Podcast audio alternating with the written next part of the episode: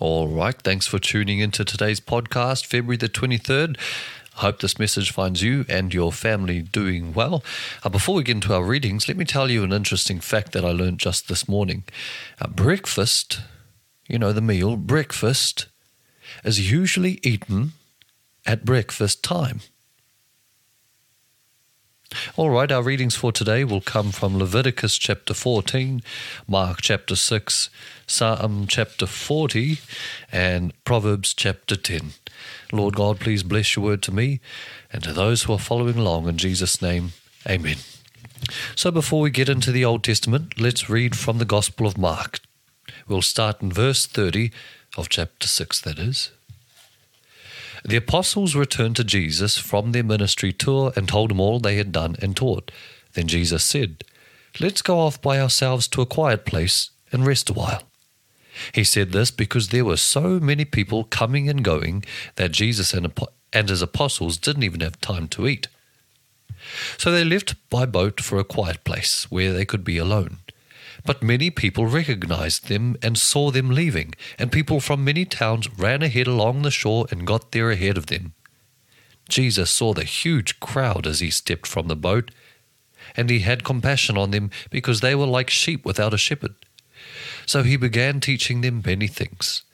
Late in the afternoon, his disciples came to him and said, "This is a remote place, and it's already getting late. Send the crowds away so they can go to nearby farms and villages and buy something to eat." But Jesus said, "You feed them." "With what?" they asked. "We'd have to work for months to earn enough money to buy food for all these people." "How much bread do you have?" he asked. "Go and find out." They came back and reported, "We have 5 loaves of bread and 2 fish." Then Jesus told the disciples to have the people sit down in groups on the green grass. So they sat down in groups of 50 or 100. Jesus took the 5 loaves and 2 fish, looked up toward heaven and blessed them. Then, breaking the loaves into pieces, he kept giving the bread to the disciples so they could distribute it to the people. He also divided the fish for everyone to share. They all ate as much as they wanted. And afterward, the disciples picked up 12 baskets of leftover bread and fish. A total of 5,000 men and their families were fed from those loaves. Immediately after this, Jesus insisted that his disciples get back into the boat and head across the lake to Bethsaida, while he sent the people home. After telling everyone goodbye, he went up into the hills by himself to pray. Late that night, the disciples were in their boat in the middle of the lake, and Jesus was alone on land. He saw that they were in serious trouble, rowing hard and struggling against the wind and waves. About 3 o'clock in the morning, Jesus came toward them, walking on the water. He intended to go past them. But when they saw him walking on the water, they cried out in terror, thinking he was a ghost. They were all terrified when they saw him. But Jesus spoke to them at once. "Don't be afraid," he said. "Take courage, I am here." Then he climbed into the boat and the wind stopped. They were totally amazed, for they still didn't understand the significance of the miracle of the loaves. Their hearts were too hard to take it in. After they had crossed the lake, they landed at Gennesaret. They brought the boat to shore and climbed out. The people recognized Jesus at once, and they ran throughout the whole area, carrying sick people on mats to wherever he was, or wherever they heard he was. Wherever he went, in villages, cities, or the countryside, they brought the sick out to the marketplaces. They begged him to let the sick touch at least the fringe of his robe, and all who touched him were healed. All right, let's go back into our Old Testament readings. Let's begin in Leviticus chapter 14, verse 1. "And the Lord said to Moses, 'The following instructions are for those seeking ceremonial purification from a skin disease. Those who have been healed must be brought to the priest, who will examine them at a place outside the camp. If the priest finds that someone has been healed of a serious skin disease, he will perform a purification ceremony using 2 live birds that are ceremonially clean, a stick of cedar, some scarlet yarn, and a hyssop branch. The priest will order that 1 bird be slaughtered over a clay pot filled with fresh water. He will take the live bird, the cedar stick, the scarlet yarn, and the hyssop branch, and dip them into the blood of the bird that was slaughtered over the fresh water.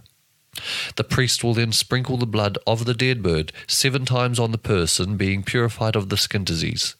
When the priest has purified the person, he will release the live bird in the open field to fly away. The persons being purified must then wash their clothes, shave off all their hair, and bathe themselves in water. Then they will be ceremonially clean and may return to the camp. However, they must remain outside their tents for 7 days. On the 7th day they must again shave all their hair from their heads, including the hair of their beard and eyebrows. They must also wash their clothes and bathe themselves in water. Then they will be ceremonially clean. On the 8th day, each person being purified must bring 2 male lambs and a 1-year-old female lamb, all with no defects, along with a grain offering of 6 quarts of choice flour moistened with olive oil, and a cup of olive oil. Then the officiating priest will present that person for purification, along with the offerings, before the Lord at the entrance of the tabernacle. The priest will take 1 of the male lambs and the olive oil and present them as a guilt offering, lifting them up as a special offering before the Lord. He will then slaughter the male lamb in the sacred area where sin offerings and burnt offerings are slaughtered. As with the sin offering, the guilt offering belongs to the priest. It is a most holy offering. The priest will then take some of the blood of the guilt offering and apply it to the lobe of the right ear, the thumb of the right hand, and the big toe of the right foot of the person being purified. Then the priest will pour some of the olive oil into the palm of his own left hand. He will dip his right finger into the oil in his palm and sprinkle some of it with his finger 7 times before the Lord. The priest will then apply some of the oil in his palm over the blood from the guilt offering that is on the lobe of the right ear, the thumb of the right hand, and the big toe of the right foot of the person being purified. The priest will apply the oil remaining in his hand to the head of the person being purified. Through this process, the priest will purify the person before the Lord. Then the priest must present the sin offering to purify the person who was cured of the skin disease. After that, the priest will slaughter the burnt offering and offer it on the altar along with the grain offering. Through this process, the priest will purify the person who was healed, and the person will be ceremonially clean. But anyone who is too poor and cannot afford these offerings may bring 1 male lamb for a guilt offering, to be lifted up as a special offering for purification. The person must also bring 2 quarts of choice flour moistened with olive oil for the grain offering and a cup of olive oil. The offering must also include 2 turtle doves or 2 young pigeons, whichever the person can afford. 1 of the pair must be used for the sin offering and the other for a burnt offering. On the 8th day of the purification ceremony, the person being purified must bring the offerings to the priest in the Lord's presence at the entrance of the tabernacle. The priest will take the lamb for the guilt offering, along with the olive oil, and lift them up as a special offering to the Lord. Then the priest will slaughter the lamb for the guilt offering. He will take some of its blood and apply it to the lobe of the right ear, the thumb of the right hand, and the big toe of the right foot of the person being purified. The priest will also pour some of the olive oil into the palm of his own left hand. He will dip his right finger into the oil in his palm and sprinkle some of it 7 times before the Lord. The priest will then apply some of the oil in his palm over the blood from the guilt offering that is on the lobe of the right ear, the thumb of the right hand, and the big toe of the right foot of the person being purified. The priest will apply the oil remaining in his hand to the head of the person being purified. Through this process, the priest will purify the person before the Lord. Then the priest will offer the 2 turtle doves or the 2 young pigeons, whichever the person can afford. 1 of them is for a sin offering and the other for a burnt offering, to be presented along with the grain offering. Through this process, the priest will purify the person before the Lord. These are the instructions for purification for those who have recovered from a serious skin disease, but who cannot afford to bring the offerings normally required for the ceremony of purification. Then the Lord said to Moses and Aaron, "When you arrive in Canaan, the land I'm giving you as your own possession, I may contaminate some of the houses in your land with mildew. The owner of such a house must then go to the priest and say, 'It appears that my house has some kind of mildew.' Before the priest goes in to inspect the house, he must have the house emptied so nothing inside will be pronounced ceremonially unclean. Then the priest..." Got to find the right page. "Then the priest will go in and examine the mildew on the walls. If he finds greenish or reddish streaks and the contamination appears to go deeper than the wall's surface, the priest will step outside the door and put the house in quarantine for 7 days. On the seventh day, the priest must return for another inspection. If he finds that the mildew on the walls of the house has spread, the priest must order that the stones from those areas be removed. The contaminated material will then be taken outside the town to an area designated as ceremonially unclean.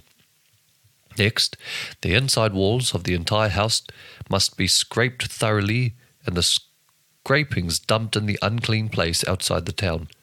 Other towns will be brought in to replace the ones that were removed, and the walls will be replastered.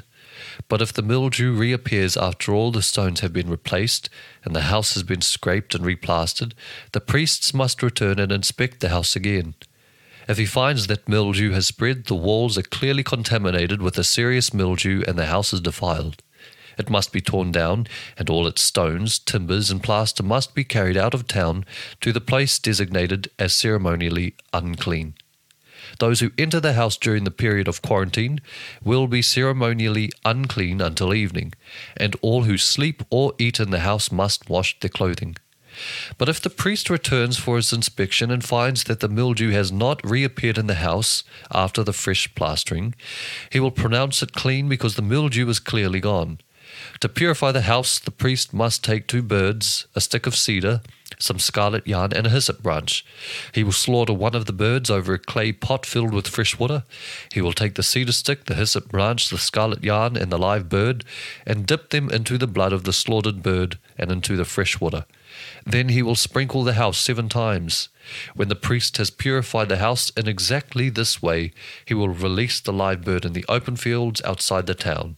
Through this process, the priest will purify the house and it will be ceremonially clean.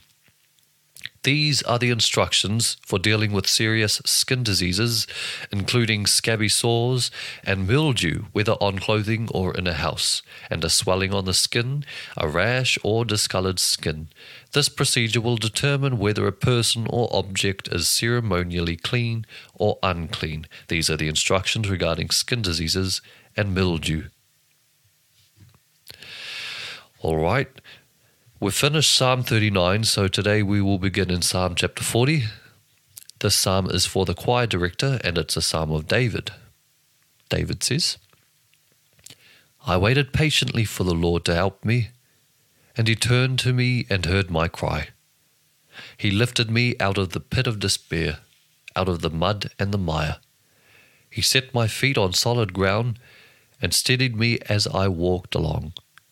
He has given me a new song to sing, a hymn of praise to our God. Many will see what he has done and be amazed. They will put their trust in the Lord. Oh, the joys of those who trust the Lord, who have no confidence in the proud or in those who worship idols. O Lord my God, you have performed many wonders for us. Your plans for us are too numerous to list. You have no equal. If I tried to recite all your wonderful deeds, I would never come to the end of them. You take no delight in sacrifices or offerings. Now that you have made me listen, I finally understand. You don't require burnt offerings or sin offerings. Then I said, 'Look, I have come, as is written about me in the Scriptures.' I take joy in doing your will, my God, for your instructions are written on my heart. I have told all your people about your justice. I have not been afraid to speak out, as you, O Lord, well know.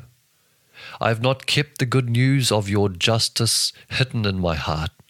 I've talked about your faithfulness and saving power.